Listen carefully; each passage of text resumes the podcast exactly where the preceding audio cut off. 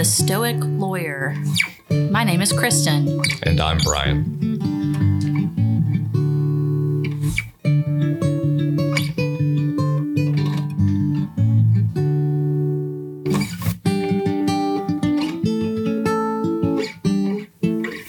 Welcome to the first episode of the Stoic Lawyer podcast. The episode you're about to hear was intended to be the second episode, but instead we are publishing it first. We hope you enjoy it, and we'll see you again next week. Hello again, Kristen. Hi. Hey. So we we um, we were talking about the other day dealing with difficult attorneys or situations in which it feels like you know you your day was ruined or you're upset by dealing with a difficult party on the other side, right?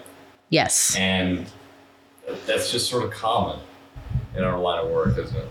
Well, yeah. I mean, attorneys, I think, as a, a general lot, um, can be rather difficult to deal with. And I think there's a reason uh, that attorneys have some bad stereotypes because there are a lot of attorneys who who are really difficult and maybe unreasonable. And um, if you're one of the attorneys who maybe isn't or doesn't generally practice that way, I think one of your biggest challenges can be dealing with those types of people. Yeah, and you know you're you're going to encounter them. Absolutely. And so it's almost a daily experience. I, I would say, if not daily, multiple times a week. And I think there are several you know, passages, I think, in, well, Marcus Aurelius' meditation specifically, but just Stoic philosophy in general addresses this kind of issue. Yeah. So the one that um the one that I think we decided to talk about today Yeah. uh, is from book six of Meditations. It's uh, paragraph twenty or entry twenty. Yeah. Um, and I'm gonna read it and then we're gonna talk about it. That's good. Uh, so meditations uh, 620 in the ring our opponents can gouge us with their nails or butt us with their heads and leave a bruise but we don't denounce them for it or get upset with them or regard them from then on as violent types we just keep an eye on them after that not out of hatred or suspicion just keeping a friendly distance we need to do that in other areas. We need to excuse what our sparring partners do and just keep our distance without suspicion or hatred. Yeah, I really like that one. what I like about it too is that, you know, when you talk about the practice of law, often it is a competition. Well, we frequently refer to it as as being in the ring or having an opponent or Yeah. or Winning and losing. yes, Won the trial, lost the trial. won the motion, lost the motion. Yeah, and so sparring partner, um, you know, you're in the ring, you're you're sparring with another attorney. I think what I like about this that I didn't notice the first uh, couple of times I read it in preparation for talking about it today that that I just noticed is it's kind of two lessons in one. Yeah, how so? um, because to me the first paragraph that's talking about what happens in the ring right in the ring they're saying you know our opponents can um, can do things maybe below the belt or or um, I think the words uh, Mark that the meditations has is you know uh, butt us with their heads, leave a bruise, but we don't denounce them for it or get upset. I actually think a lot of lawyers do um, get upset over what happens in the ring, and so I think that's the first part of this. Yeah, And then- you're right. Yeah, let's talk about the first for a Eh, second if we can. How many times have you been in the office or been the person who goes back to the office says, "I can't believe this lawyer did blank. It was below the belt. It was dirty." Uh, Again, if not every day, multiple times a week. Depending on how large of an office you're in or how often you're in court, you know, or in a deposition or something like that. But if you if you litigate with any frequency and are in a space with even a few other lawyers who litigate frequently, mm-hmm. I, I can't imagine many people who would say it's not at least a weekly occurrence. Yeah, and you know it going in. You know it going into the field, the whole profession, and you know that day you got a contested motion with a lawyer with a reputation or somebody you've had a run-in with before. You know how it's going to go, and then we. I'm not just you, we all we've all done it. You, we're surprised that it's contentious and then we get riled up about it. right we're surprised at their behavior um we have a a personal reaction to it um very frequently and so i think i think the first part of this is just the passage is is presuming that we already know that and that we already do that well and i know I fail at that on at least a weekly basis, probably. Although I've I've gotten a lot better since our um, uh, Conversation. yeah conversations about stoicism and, and my readings about it i have gotten better about it but but it's it's hard because you're you're also it's an environment in which you're you're supposed to be passionate right? You're supposed to care about um about what's going on uh, or about the result and about the outcome. And and as lawyers right we care about rules. I mean that's that's the basis of what we do right? The laws. And so i think for some of us it's even more personally bothersome when other members of our alleged rule following um, profession don't do that. Yeah, maybe they're playing a little differently than we are. Okay, so what's the second part? So the second part um, is we need to do that in other areas. We need to excuse what our sparring partners do and just keep our distance without suspicion or hatred. So I think what the passage again presumes is that when we're in the ring, we know, like, don't take it personally, leave it on the field, don't take it back to the office, all those kinds of things. But we don't always do that in other areas, right? We we don't always um, excuse what they've done if it's not in that heat of the moment um, exchange or mm-hmm. battle, so to speak. Mm-hmm. So, so I think that's the second point. Like it's first, you should you should I guess obviously excuse it if it's on the field of battle, and then secondarily to that, we need to carry that principle into other areas, other interactions, other um, even relationships. Mm-hmm. Yeah, so sort of don't be surprised and don't take it personally. Yeah.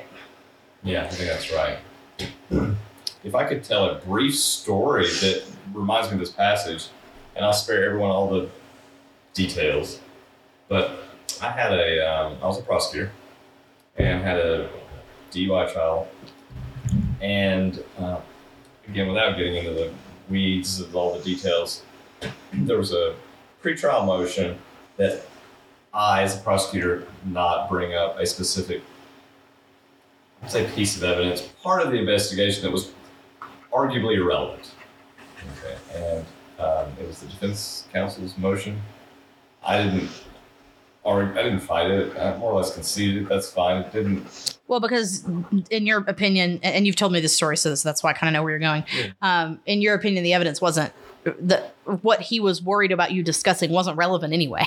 Right. I didn't need it to prove my case. Um, it wasn't something I really had planned on bringing up. I may have mentioned as just part of the investigation. Um, but But you certainly had no problem agreeing to not talk about it. correct. So, just before trial, that judge tells me not to bring it up in my opening statement. Okay, fine.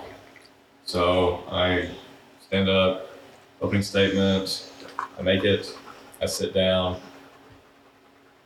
Defense attorney stands up to make his opening statement, and he pretty much leads with the DA is hiding things from you. He intentionally didn't tell you about that thing that the defense attorney had asked the judge to make sure I didn't mention during opening statement.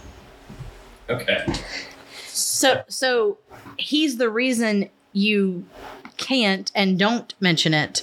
And then he gets up and tells the jury that you didn't mention it and the reason you didn't is because you're a sneaky prosecutor who's hiding the truth from them. Yeah, and it, exactly. And it's it was something that I must not want them to know because it must indicate the, the defendant's innocence somehow. How did you feel about that in the moment? I was furious. I remember it almost felt like heartburn. I think I was in the moment. I was just angry. I thought, wait a minute, because I, I was never intentionally hiding anything from anyone, and and consider myself a very ethical prosecutor. And I thought that's ridiculous. You told me I could, or you, you told the judge to ask me not to say it, and the judge ordered me not to. Well, in fact, you you agreed not to, and then that became an order of the court. So I was just, well, I thought playing by the rules, following the order. And um, I objected on, I don't remember what words I said, but basically I wanted the judge to tell the jury I wasn't allowed to talk about it.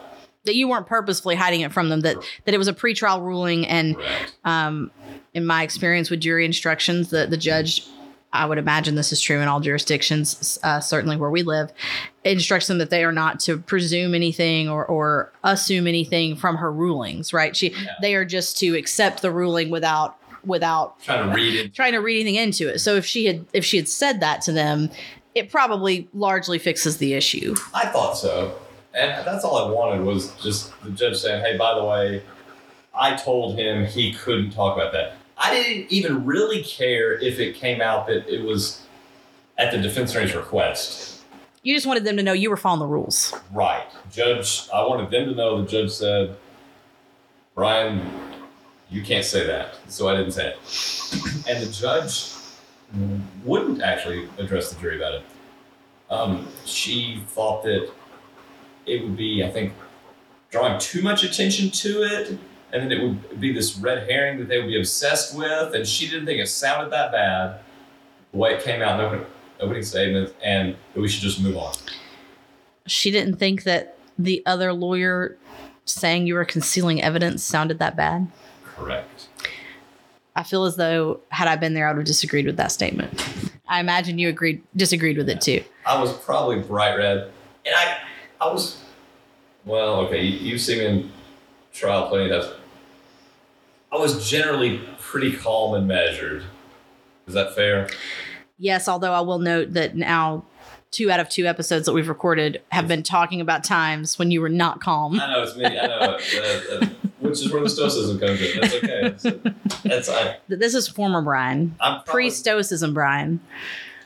I'm probably more comfortable talking about my faults than anything, so that's fine. so anyway, the point is, it felt really dirty, really low what that attorney did.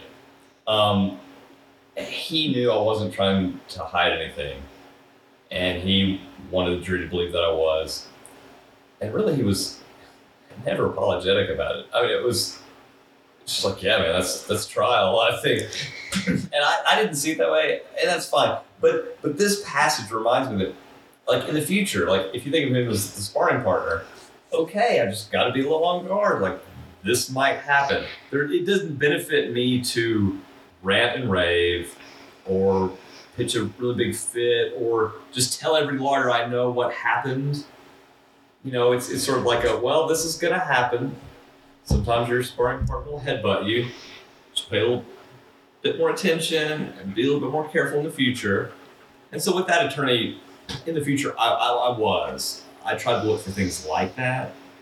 I knew going in that he might do things that I considered inappropriate, maybe unethical, but This one feels unethical to me, just for the record. yeah, we could we, we could debate that too. But point being, if I expect it going in, it's not as big of a shock when it happens, and it doesn't disrupt my emotional state, and not just my ability to try that case effectively, which is important. You know, like you were saying, in the ring at that moment, but then after. You know, why does it need to ruin my day, my week? Go home to family. Tell, home, telling the story, tell- being the story. being angry, getting red faced again as you Yeah, retell it. Repeating is, oh, can you believe I was wrong? And I was, uh, you know, it, it just, you believe this attorney behaved this way the conduct of this other person you're you're letting it you're letting it permeate um and carrying that on serves no purpose. And that's why I like this passage. And for the record, as we attorneys say, sometimes even inappropriate, that's fine. But the jury did convict on as charged. so either they didn't believe that you were trying to hide evidence because I imagine you then were able to address it in your closing or later in the trial Mhm. to some degree because at that point the cat's out of the bag, right? You're allowed to talk about I- it because I he's talked about it. He brought it up, I was allowed to talk about it. So I either tried not to let it become the focus because again, then it became a dr- distraction. If I was trying that aspect of it, it would have helped, which maybe was the I was about to say, approach all along. uh, you know, Yeah. in fact, could that have not been the goal? Yeah. Because the idea of the state hiding evidence gets a lot of um that's like a dramatic um very uh offensive thing to people, right? So it could be that he was trying to get the sideshow to take over the circus, as we sometimes say. Yeah, and if so, And it it almost worked, right? Yeah. it almost worked. And, and- Yeah. yeah, I think, um, but I think clearly the jury either didn't believe it because they found you to be credible in the way you handled it, or as you said from the very beginning with the pretrial hearing, it just didn't matter. Right. You didn't need it for your case. It didn't actually undermine your case like the defense attorney wanted to um, make it appear. And the conviction happened anyway. I did.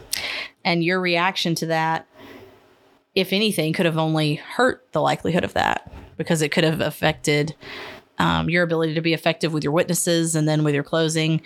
I think sometimes if we seem, I, I don't know that I completely agree with the judge's approach of, oh, it wasn't that bad, so let's completely ignore it.